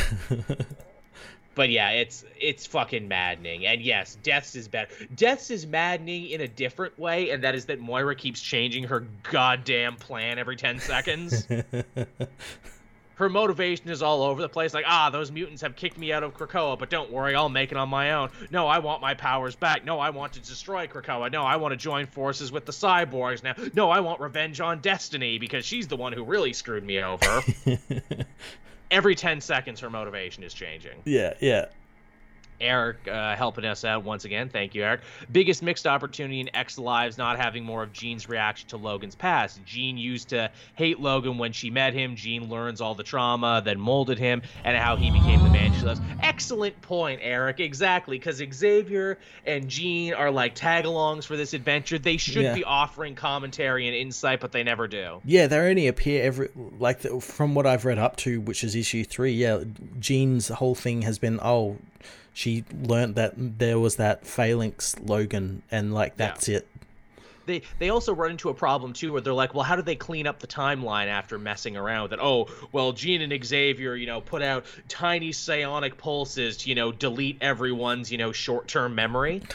God damn it. But but clearly it's implied that he hung out with Xavier's whaling ancestor yeah. for like years in the years. time it took them to get from the Arctic to like uh I think like the Caribbean or wherever the hell they were going. I'm like that took years. So even if you deleted his short-term memory, he was still gonna remember it. Yeah. What they should have done was they should cuz Moira's involved, they should have done it where it's like I mean they could probably still do it in the last couple of issues of deaths, but what they should have done was should have been like, oh, this this all happened, but it was in a timeline that Moira died in. So because she died, it reset the timeline. Maybe you're right. With one issue left, they could still possibly do that. Yeah, because because right. it because like it's a time travel story and everything, and you have this uh, former mutant whose whole power was that if she dies, the timeline restarts. Well, they set that up in the last issue of Deaths too, where they're like, "Look, Moira, you're not actually backed up on Cerebro because we're yeah. keeping you secret. So when you die, you will stay dead. And mm-hmm. even if you do somehow manage to get back your mutantdom somehow, some way, it still won't matter because when you die, you're going to stay dead this time. Yeah. So yeah, I wonder. I, I truly do. Yeah. Deaths is weird too, but I'll let you read that for yourself. Deaths is better but maddening in other ways. It's it's better again because it's not Wolverine or dealing with like any of that shit. Because it's all about Moira, but yeah. All right, what do you want to talk about next? Uh, I had the tie-in, that the Flash tie-in for War for Earth three. Oh yes, I I picked this up too because I'm still holding out hope that maybe I'll get to cover it at some point. But I don't know, man. I, I don't trust myself. Tell me all about it. Uh, this was definitely a tie-in. Mm, this that's was. This was a tie-in that was a tie-in. Um, it, it wasn't too. It wasn't bad or anything. Um, it it kind of dealt with a little bit of the stuff that let, we left off in last issue, and that is that Linda Park now has speed powers. Oh um, shit! But she's not told anyone yet. Uh, as Wally and the family return from Gemworld, um, Johnny Quick arrives on Earth Zero because this is set just before the first issue of that War for Earth 3, Johnny Quick arrives on Earth 0 and starts like causing havoc in the Flash Museum. Right. Uh, and we eventually find out that he's there on Waller's commands to get the Cosmic Treadmill. Because uh, she needs the Cosmic Treadmill for something. Uh, mm. So hmm. Flash tries to stop him, and so does Mirror Master, because Mirror Master's on Rick Flag's Suicide Squad. That's so he's, right, yeah. He's trying to the stop Waller. Version, yeah. Um, but Wall- uh, Wally doesn't know that, so not only does Wally have to fight Johnny Quick, he has to fight Mirror Master as well, and Mirror Master's trying to stop Flash and Johnny Quick as well, and it's like this kind of like three way fight where everyone doesn't know what's going really on, yeah. and that's kind of the whole issue. There isn't really that much of a tie in to the actual what's going on on Earth Three. It's just kind of like a separate thing, and then they set up something with you. Do you know? The, do you remember the character Blacksmith? Vaguely, yeah. What was their deal? Uh, just like a like a Flash, like an old Flash villain sort of thing. She was in like um. She was in the show, wasn't she? She was a yeah. one-off villain. I'm yeah, yeah, sure. yeah. She she comes in and she's like working for the the Iron Heights uh, warden. Like like it's it's she's in like only like two pages, but it seeks to imply like that warden is like setting up his own Suicide Squad or like a like some sort of always? some sort of version of it. She she uh, he demands she help her, and in return she'll get like something off her sentence or like have a favor or something for him it, or something. Is is it the same warden who has the power to like mess with your inner ear or something or make you feel like a bunch of pressure? Uh I don't think so. I think it's a different one. Okay, because I know they've had evil wardens in yeah. Flash before. Yeah, yeah. But yeah, it, it it's all right. It, it's it, it's just again like more setup and stuff that I, again probably didn't need to be a, this book the fact that they roped in the Flash and they roped in Titans Academy mm-hmm. into a story that is so heavily just about the Suicide Squad yeah. really made me raise an eyebrow. I'm like, but why though? Yeah, yeah. I I don't understand why the Titans are getting involved in this. I, I guess maybe because they. I, I would say maybe because they still think Superboy is part of the Suicide Squad, but it's right. not which was a thing that annoyed the shit about me that they never bothered to follow up on that where it's like dude they're clearly keeping your friend even though he wasn't its match. Yeah i i mean maybe it'll come together but yeah.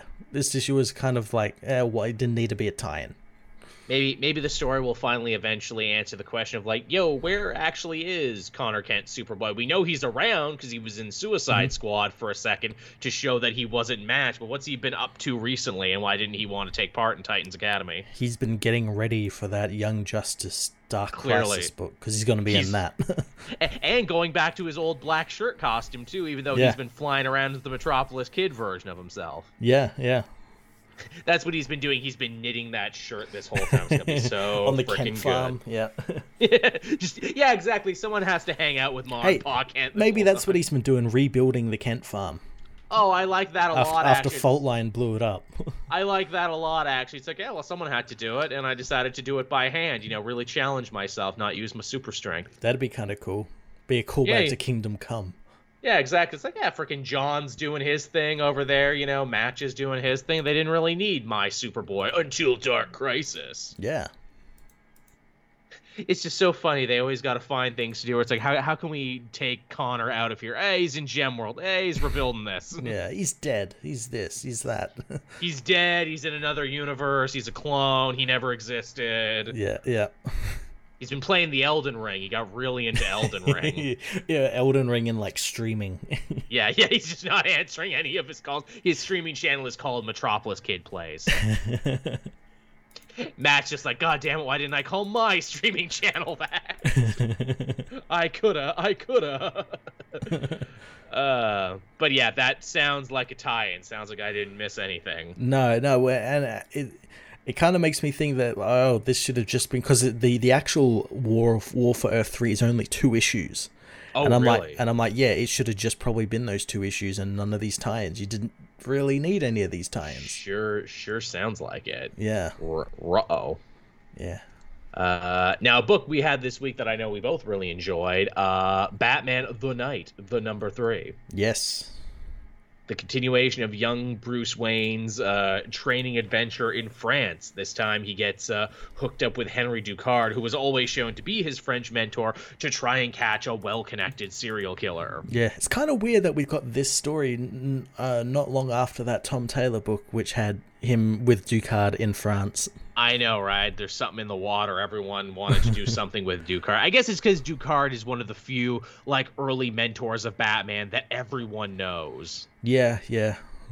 Because like the other ones, he gets a little hazy after that. Like, oh well, he trained with Ra's al Ghul. No, he trained with the Sensei. Well, he trained with Zatara and Zatanna. Well, maybe he didn't though. Mm-hmm, mm-hmm he, he trained with the original Mr. Miracle, the Golden Age one, to try and learn to escape stuff. Yep, yep. Ted Grant and all those people, yeah. Yeah, he learned fist fighting from Ted Grant. I'm actually really interested to see where this series is going to go because it's like, okay, you've done Ducard, you've done the well established one. Now, where are you going to go? Yeah, I, I'd like to see him just come back and be learning from like Alfred or something. I, th- I you know what? I think that's going to be the last issue, actually. Yeah. I think that's going to be the last one, and Alfred needs to teach him how to live, or Alfred needs to teach him how to be Bruce Wayne again. Mm-hmm. You know, wear a suit. You know, throw a fancy dinner party. That that'd actually be kind of cool. He's learned all this fighting, and the last issue is him learning to be Bruce, and it's not fighting. It's like Alfred teaching him how to tie like a Windsor knot and like how to like yeah. carry himself while in a suit or something. Yes, here's uh here's champagne, but it's really just ginger ale. Yeah, yeah. What's what's that from? You know, uh, they'll teach you how to fight, but I'll teach you how to live. Oh, that's a quote from something. I know it sounds from? so familiar. Stall for time while I Google that. it's like, oh, it's Adam West's Batman. Jesus. Because yeah, that, that that's like from a very similar, like you know, origin fighty movie. Yeah, Oh, that's gonna drive me insane. That is gonna. It's from a movie. I'm pretty sure one that I've watched a lot. Yeah, it sounds yeah. so familiar. Yes, I will teach you how to live. but yeah, so it's like solid, like you know, murder mystery. There, uh, we learn a lot about the foundling. Surprise, mm. surprise, he is an orphan too, just like Bruce. Yep and you know that uh, informs a lot of his psychosis, and it also allows Bruce to get inside his head because that's mm-hmm. basically what Ducard is trying to tell him. Because Ducard was actually sent to go after him. Yes. By Alfred, the whole trying to solve a serial killer case that was just more of a side gig. Yeah, the side quest. Yeah, the side quest. Yeah, the main quest is the big he, money that Alfred was paying him. Yeah, he learnt about it after unlocking the the additional dialogue. yes. uh, God, that's funny. So yeah, it's, it's that whole thing. You know, he teaches him like that very Frank Miller 300. You know, sometimes choosing where to fight is as important as how to fight. Mm-hmm. And also, don't be suspicious because if you're suspicious, I'll get fucking shot in the gut. so your actions have consequences, Bruce. You got to figure that out. I, I love too in the mystery solving, everyone jumps the gun and assumes the foundling is going to try and kill the French prime minister. Yeah, just just it's like yeah, it's usually what happens, isn't it? Yeah, exactly. You know, if you if you want to leave your mark as a serial killer, you got to go all in. yeah, you got to kill some big world leader. Got to kill a big world leader. It's how it's done. Uh, they, they do a good job showing the Foundling as like this proto supervillain because he has like these scalpels mm-hmm. that he uh, affixes to his fingers. Yeah, that really made me think of like Scarecrow. Yeah, a little scarecrow. It made me think of like you know one-off villains they had on like the Hannibal show. Yeah, or, or maybe like someone like Zsasz. Yes, very much so. I, I, have a name. I have a gimmick. I don't have a costume yet.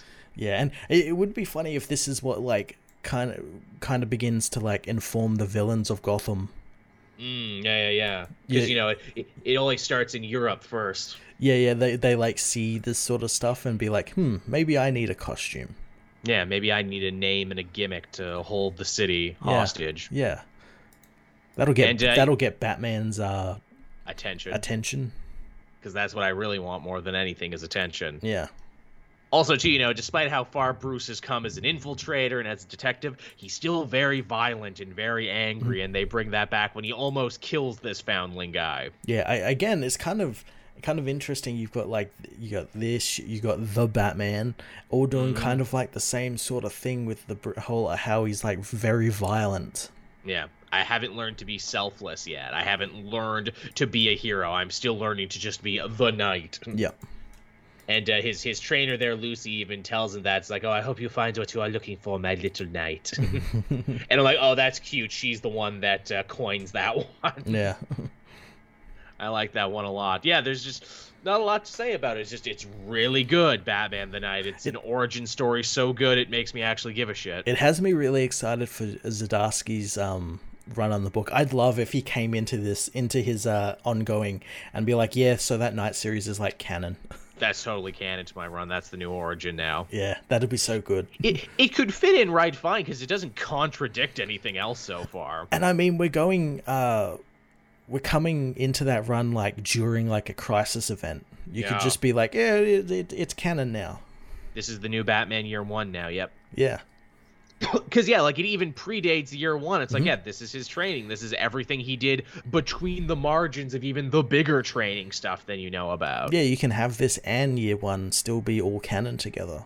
Yeah you absolutely could. Like again he doesn't put on a costume this whole thing. He's just bruce wayne. Yeah. But yeah uh, i'm all about it. I really like uh, batman the knight it's an early contender for i think one of my favorite books of the year. It's so good yeah. It's so damn good uh, I had one more new book, Matt. What about you? Uh, yeah, I had two. Okay, I, I had Detective Comics because I know that's the yes. one you and I probably both read. Yep.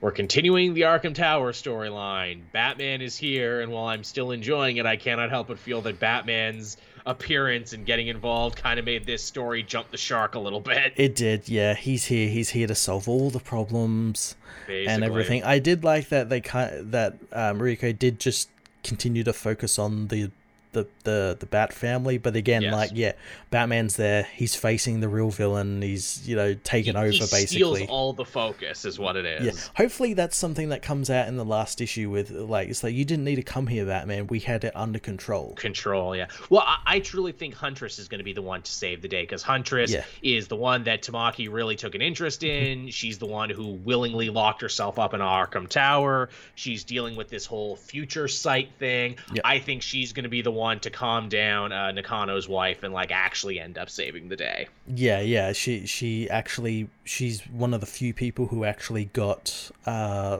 help in the tower. Yeah. Basically, yeah.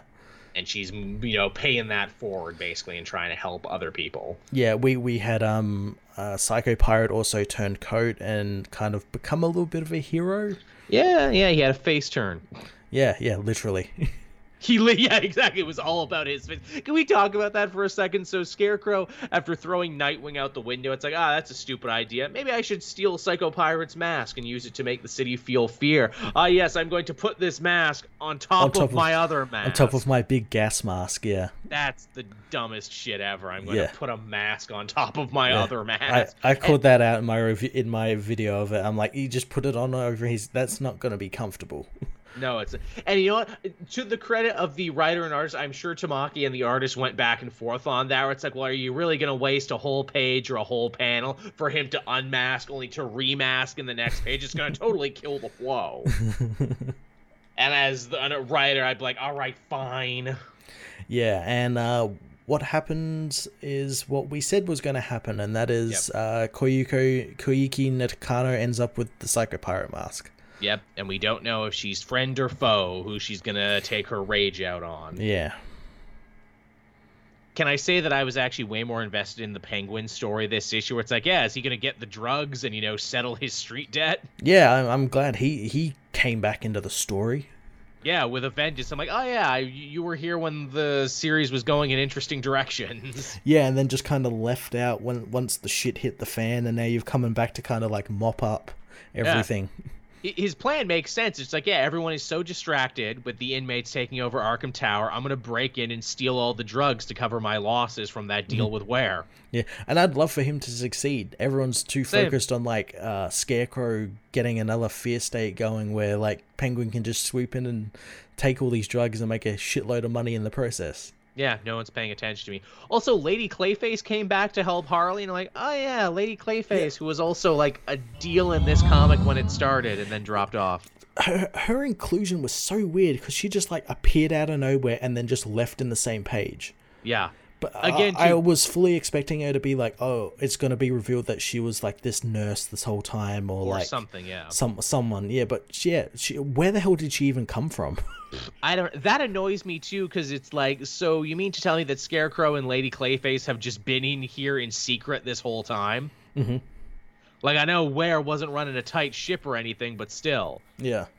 At least with Scarecrow, it makes sense because at the end of the Tynion Batman book, he brought uh, what is it, Scarecrow to Doctor Meridian and says, "Hey, maybe you can handle it."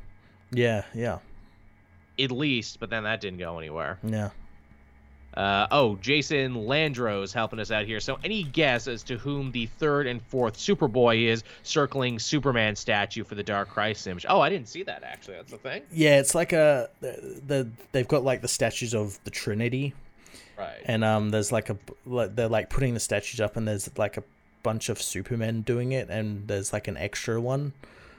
So, could, but again, it could also just be like an art problem just because people have noticed as well in I think it was the Young Justice tie-in, but there's like a character there who's colored like um uh Batwoman, but it's very clearly Batgirl. Barbara right. Gordon is very clear, and it, it, looks like it's just been like a hastily recolored mm. character, so it could just be something like that. Right here, I'm trying to find the actual picture so I can weigh in on it because yeah, you're right. I mean, Jon Conner, those are the ones. Yeah, I, maybe Match. No, yeah, maybe Match. Maybe yeah, because Match is a good guy now, basically. Uh, it could also be uh, maybe not like a Superboy. Maybe it could be President Superman. Oh yeah, Calvin. Okay, you know what, Matt? I think you nailed it because obviously he was a big deal in Justice League Incarnate, and Josh yeah. Williamson was writing him, so it only makes sense that he would be there too. He could, yeah, he could possibly be there, yeah. I think uh, I think you got it, Matt. I think you nailed it yeah. in one. could be that. Could be an art mistake. Well, I guess we'll find out very soon. I guess we will. Yeah. Yeah, I, I think you're absolutely right. I think those are those are the four. You got it. Yeah. So there, someone saying New Fifty Two Superboy. Yes, yes, they dug up his corpse. Oh the yeah, weird clone remember, one. Remember him? Yeah, that no one liked. Vaguely, I vaguely remember him. but yeah, so that was Detective Comics. It was fine, but I cannot help but feel that it would be so much better without Batman. Yeah, yeah, he, he's just ruining it all. One of the only times where I'm like, you know what, this Batman story is really harmed by the presence of Batman. Yeah, yeah. Well, the story is called Shadow of the Bat. Shadows of the Bat, plural. Yeah. yeah. Now that he's here, you can't cast a shadow no more. No, no. You're, you're just in the room. You've ruined the shadow. I, I would really like to know, you know, if I ever get to talk to, to Mariko Tamaki, was the plan always to have Batman show up, or was that an editorial note? It, well, it kind of feels like an ed. We know Batman did come back in the, at the end yes. of that Williamson thing, but yes, but still, you could have had it like him come back the day after Arkham Tower, or like even come back and be like, "No, nah, I don't need to help out here. My team's got it."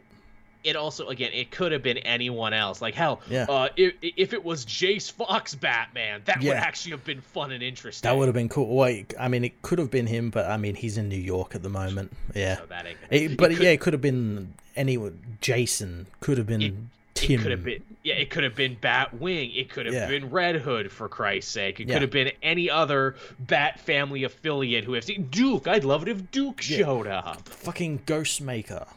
Yeah, anyone but Batman. Yeah. Because like, is not the whole point of this story supposed to be that the Bat family can work just fine without Batman? Exactly by having him show up, it kind of undercuts the message of this story. It undercuts it? the message he learned in Williamson's uh, story, which is like trust the team. Absolutely. And and like let them do their jobs.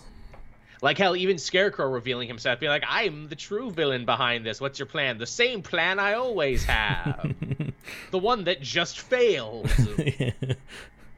Like hell, at least with Ware. Remember how much in love we were with Ware? It's like, oh yeah, he's just a shitty con man who yeah. wants money and doesn't care who he hurts. It was great. That was beautiful. That was amazing. Yeah, and then yeah, then they did. They had to do the big villain. They had to do him. They had to get a big. Again, if it was anyone else, like shit, what if Mister Freeze took over? It's like actually, I'm running this now. That'd be interesting. You haven't done anything for a while. Yeah. Where's like your you wife? yeah, you'd give him credit for it, where it's like, yeah, that should be his thing. Yeah, I'm mad because my wife is dead. Yeah.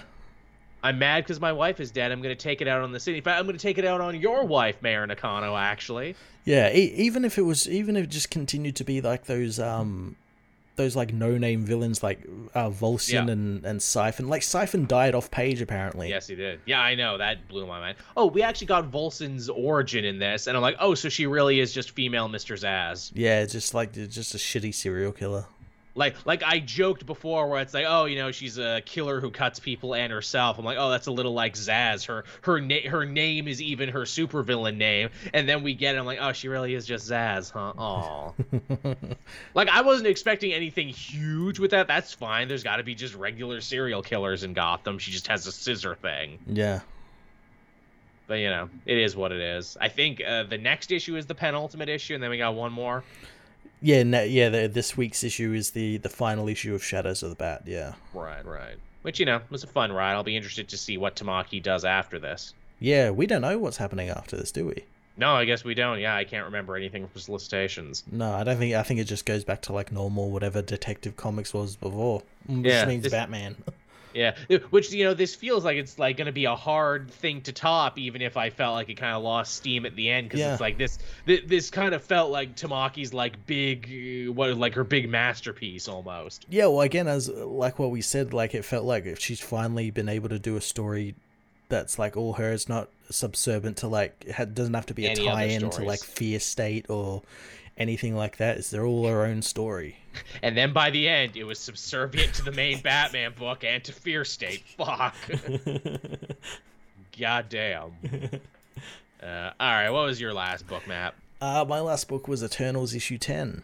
Oh yes, the, is this the Heretic or is this uh, just issue ten? Uh, this is just issue ten. The Heretic is like a special.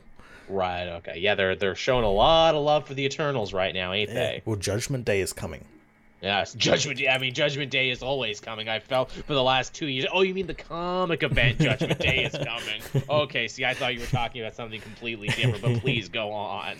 Um, yeah. So the the um uh, it's uh the Eternals infiltrating Avengers Tower. Mm. Uh, they do it a couple of different ways. They send Cersei in as just like a um a friend basically. She she gets and she has uh, immediate sexual tension with Namor. Um, I mean, who doesn't have immediate yeah. sexual tension with yeah. Namor? And while she's like wooing them over there, the uh, the other Eternals, Ajak, Makkari Kingo, and Sprite all sneak into the Avengers man into the Avengers Tower to look for the uh, the ritual site that they need to access to gain the knowledge that the dead Celestial had about these uh, the deviants and like their secrets. And um, they and they, they might be mutants. maybe maybe how they might might be mutants, might not be mutants. You never know. Don't know yet. Yeah. Judgment Day is know. coming. Judgment Day is coming. uh, while they're all doing that, uh, Thanos has is still trying to become one with the machine, so he can be reborn without the uh, fail safes that Phastos put into him when he reborn mm. when he was rebirth, which means he can be killed uh, and not come back. So he's trying to figure out how to be become one with the machine, and that requires him to uh, talk with his parents, who as we know, thanks to some of the tie-ins, they are actually in the uh, strange eldritch abomination cells that the Eternals put people in uh, when they've done great wrong to the Eternals. Uh, he ends up freeing them, and he he immediately kills them uh, out of like anger, but they'll be reborn because they're Eternals. Um, so he does this a bunch of times, and Drew Druig's with him, and Druig says he's done it like six or seven times, where he's just like rebirthed them and just like killed them immediately because of everything they've been doing. And Druig thinks that maybe they need a little bit of leverage, and so uh, Thanos decides to show them a little town called Little Hollow, and with the press of a button, he'll uh, make uh, the Earth conjure up like a, a plasma vent or something under the town and kill thousands of people.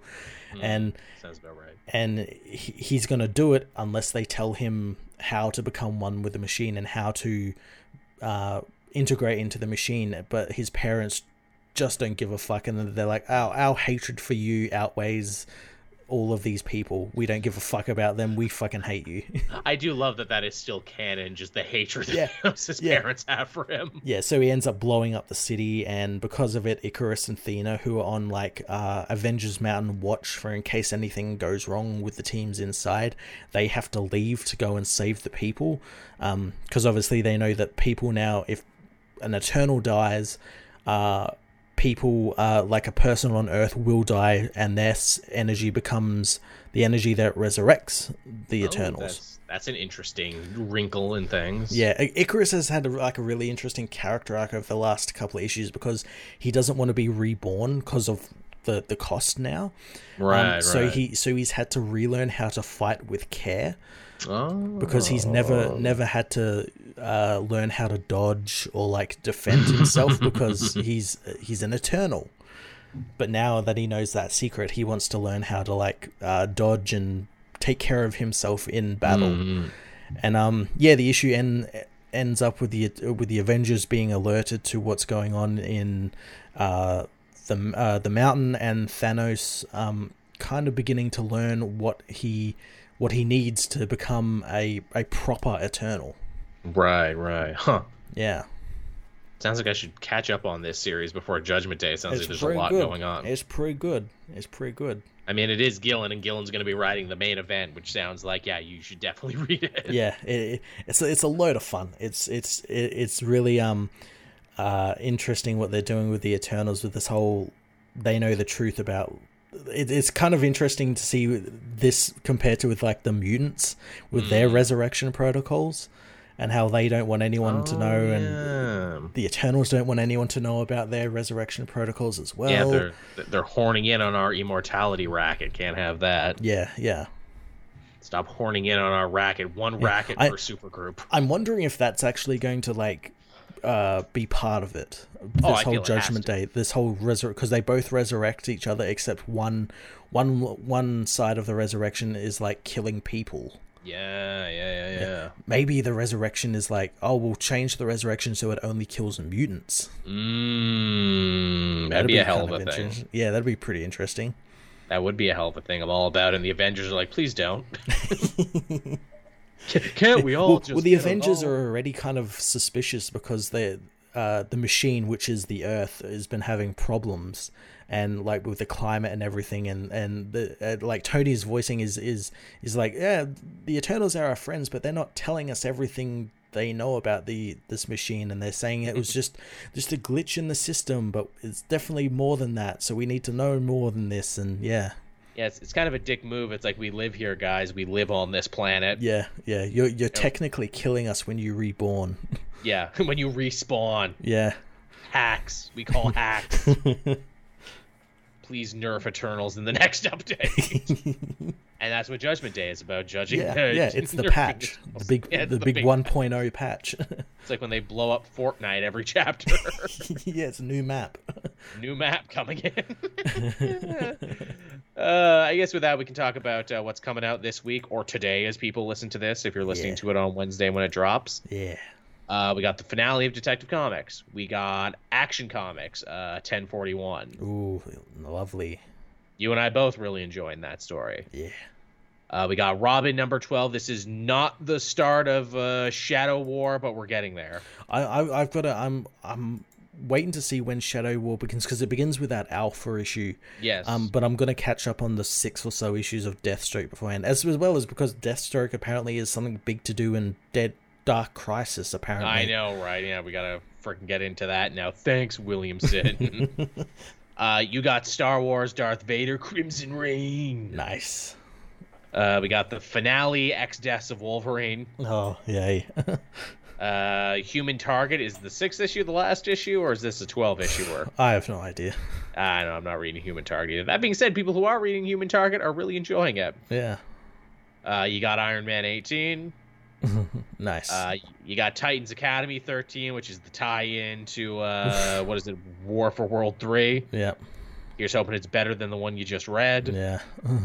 uh, what else we got going on? Uh, Venom Lethal Protector number one. Oh yeah, I guess we're getting a new Venom book, aren't oh, we? Oh really? How many of them are we gonna have? Jesus. I know. Which this Lethal Protector book seems to be more of a throwback, like what they're doing with you know uh, Ben Reilly, Spider Man, and everything. Oh, so like one sentence. Is it written by Peter David as well?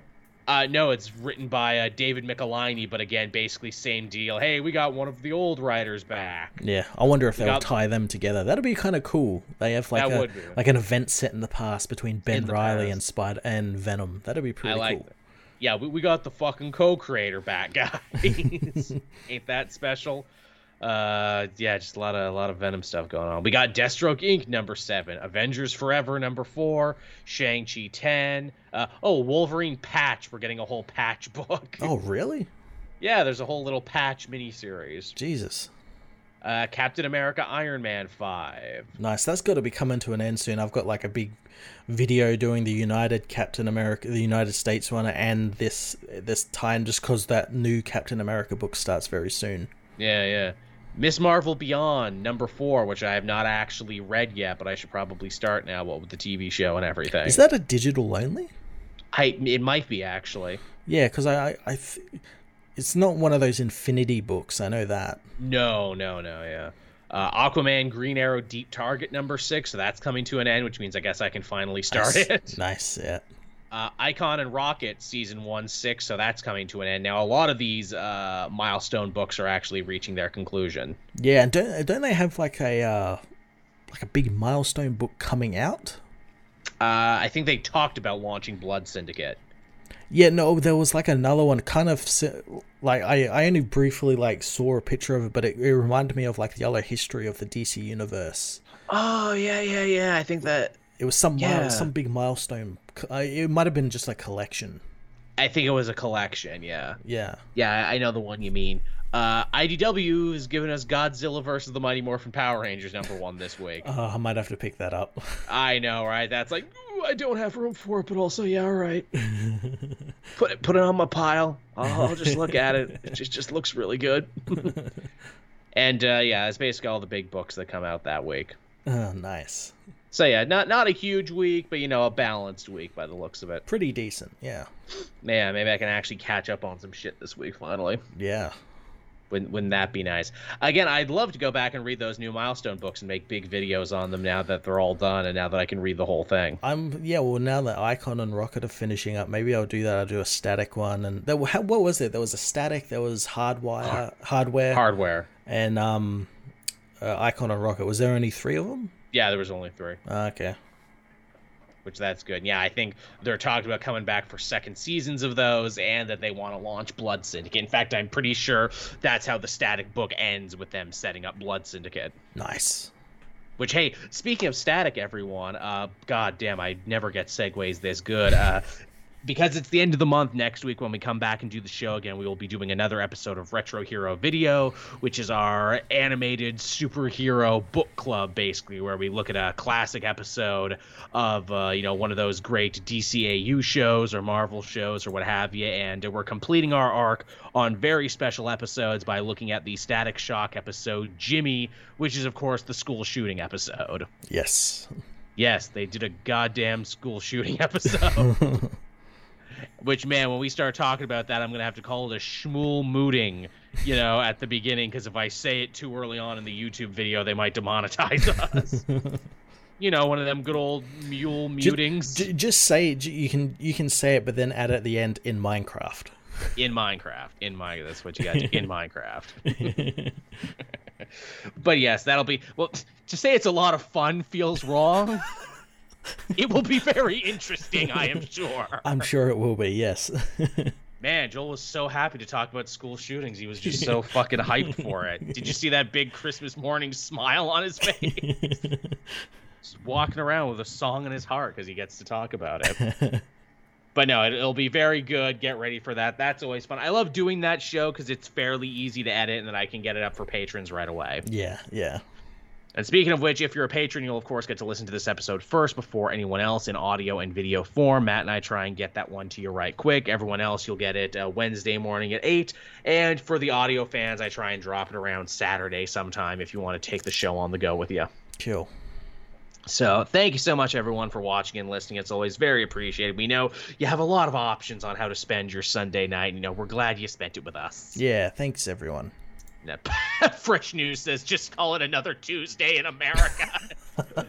oh yeah, shit. Yeah, that'll get around it just fine.